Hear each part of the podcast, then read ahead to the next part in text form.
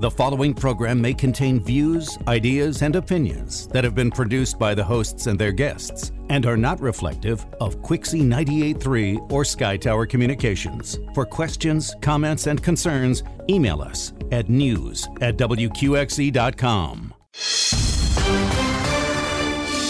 Good morning, I'm Zach Epperson. This is week three and our final week on our series of Community and the Police. And I'm joined in studio this morning by uh, some of the fine officers over at the Elizabethtown Police Department Officer John Thomas and Officer Chris Denham. Guys, how are you doing this morning? Hey, we are well. Thanks for having us back, Zach. Great to be here, Zach, and at least half of that statement is accurate.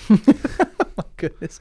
All right, so I'd like to think is, that I am the better half of this duo. You really think so? I'm pretty confident of that. So this is week three of our series, Community and the Police, and this week's topic I really love. It's a good, positive topic: community outreach. So, John, Chris, I'll turn the floor over to you guys now. So, you all, I just know from experience, have a lot of stuff going on in the community that you all are out there all the time doing stuff. So, talk about it a little bit. So, you know, the police, a small portion of what we do is pull people over, write speeding tickets, uh, and take people to jail. That's a very small portion of, our, of what we do.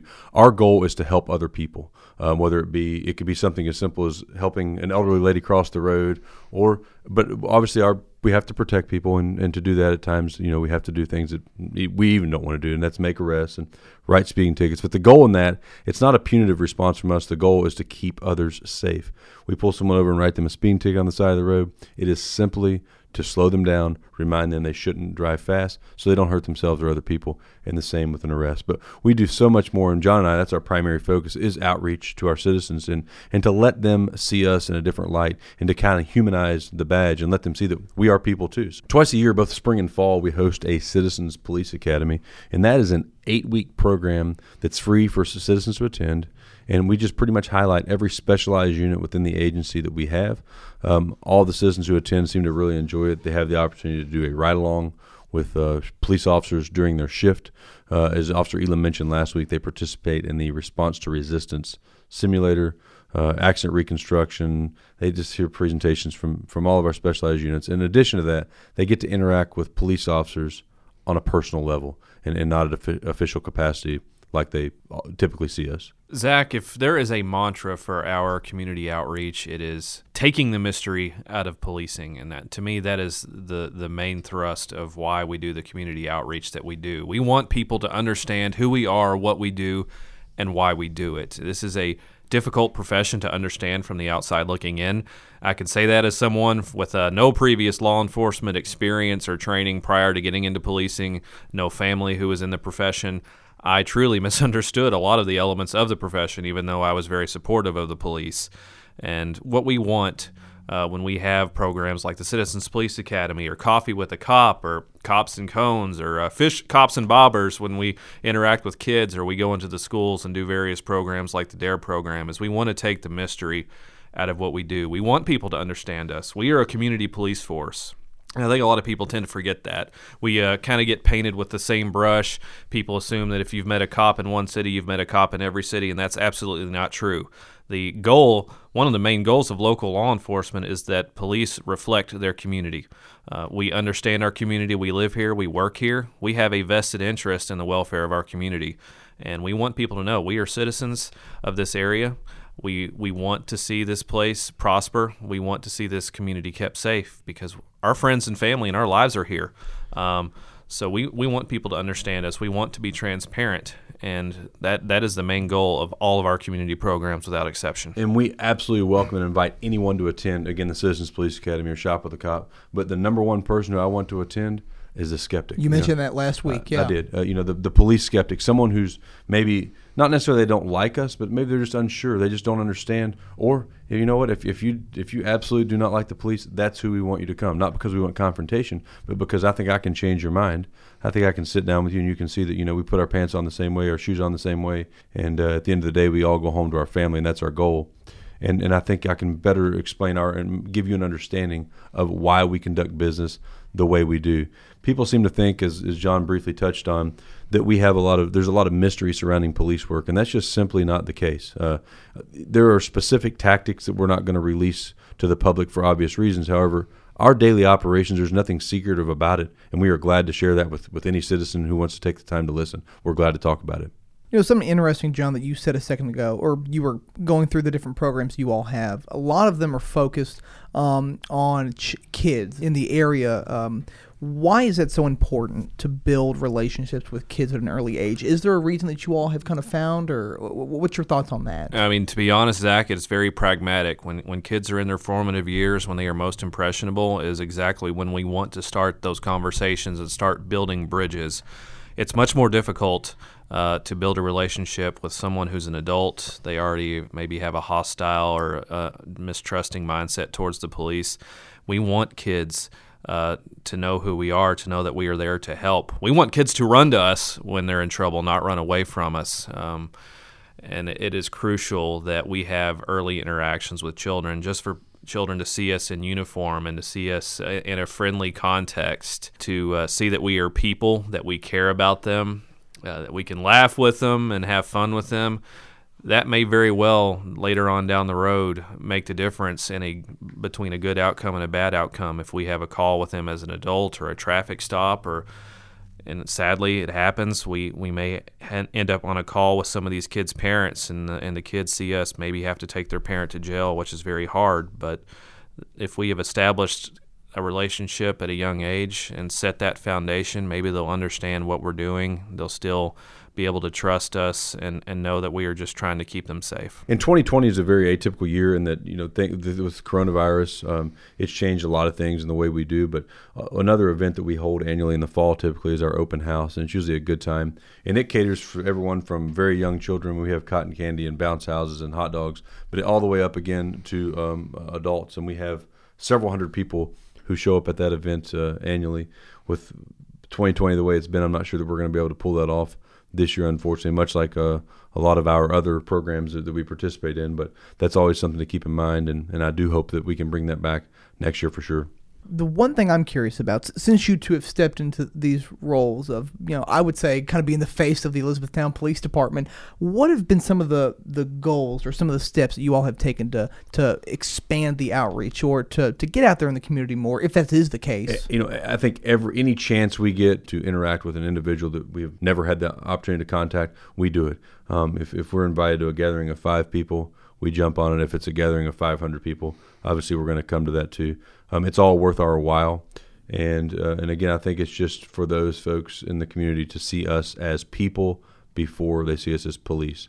Um, because again, we take that badge and gun off the end of the day, and we go home to our families just like everyone else. So um, that that's absolutely that, that that's my goal, and, and to as John mentioned, you know, demystify policing. Uh, there's just not we don't have secrets. We have nothing to hide. We're not trying to keep things from our citizens. And I say it all the time. Our citizens are our biggest resource. They're our most valuable asset. You know, we have a belt full of tools. Um, we have investigative equipment. Fortunately, we're blessed to have. But our most valuable asset are our, is our citizens. Uh, we don't have enough officers to put one on every corner, but they are our boots on the ground. And, and without them, there is no way that we would be as effective of an organization as we are. And that's exactly crucial um, to a police department working effectively is having the trust, cooperation, and partnership with the citizens in our community. We are there aren't enough of us to be everywhere all at once. We need the eyes and ears of our citizens. And if our citizens trust us and are working with us, then we have effectively thousands of other officers working with us to keep our community safe. When they see something, they say something. And not every city uh, has that working relationship with their citizens, and we are very fortunate here. And we do believe that it requires deliberate effort, constantly reaching out to make that happen. And one of my primary goals, Zach, uh, when I stepped into this position, obviously I'm a uh, from the millennial generation, so I'm part of that selfie generation, and I, I see the reach and the effectiveness of properly used social media, and that has been one of my uh, larger goals is to greatly expand our social media reach you know, there's so much misinformation that we have to cut through, Zach. We, we there's so many mass media narratives that are out there. Uh, there's social media stories that are out there. There's even stuff in academia, frankly, that is just grossly inaccurate about our profession. And social media provides us with a potentially great reach, and we can I guess for lack of a better word, control that narrative. We can say what we want to say and not have to worry about it being misinterpreted or or the story changed. And you know, I'm I'm proud to say that in, in the last three or four years, we've seen our social media reach go from maybe around eight to 10,000 to well over 30,000. And we really don't have a bigger voice anywhere than that. You are just on it all the time. Great information out there. Do you drag Chris kicking and screaming into some of those videos? Because your videos, I think I speak for a lot of people saying that they are great. On, only when forced. Uh, you know, I'll fill in in a pinch, but I would I would much rather go out and uh, face it. And I think that's honestly that's why we're as effective as we are because there there's certain aspects of this that, that I enjoy that he doesn't, and, and, and vice versa. I would much rather go out and, and face to face and and shake hands and, and, and go that route. And he he does he eats up the uh, the technology, and I'm still kind of stuck with the flip phone, the fax machine back here. so I'll I'll leave that to him and. Uh, let me go rub elbows and, and, and we'll, I'll do that. We make a great compatible couple, Zach. What else can I say? it's a good working team. Last thing I've got for you all, you, you've talked a lot about making relationships with people in the community at all different ages. During your time in these outreach programs and making those relationships, have you seen them come in handy at any time that you, you know, knowing that you've uh, you've planted this seed of you know um, of positive outreach Abs- in people? Absolutely, you know. Um, we've had sad, unfortunately, we've had some officer involved shootings here, and as we know nationally, that's typically uh, not a real popular thing within within the citizens.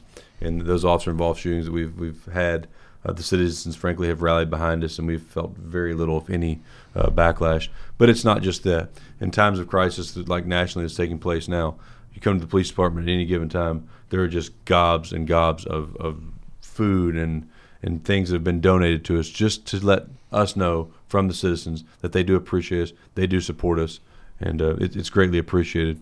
It pays off in dividends, Zach. Um, the the outreach and the relationships that have been built. I don't think there's even an effective way to measure just how beneficial it has been to our police department and the general well-being and safety of our community that we have this great working relationship. But it is tangible in times like this when there is so much unrest and law enforcement in so many cities are struggling and just you know dealing with some awful conditions.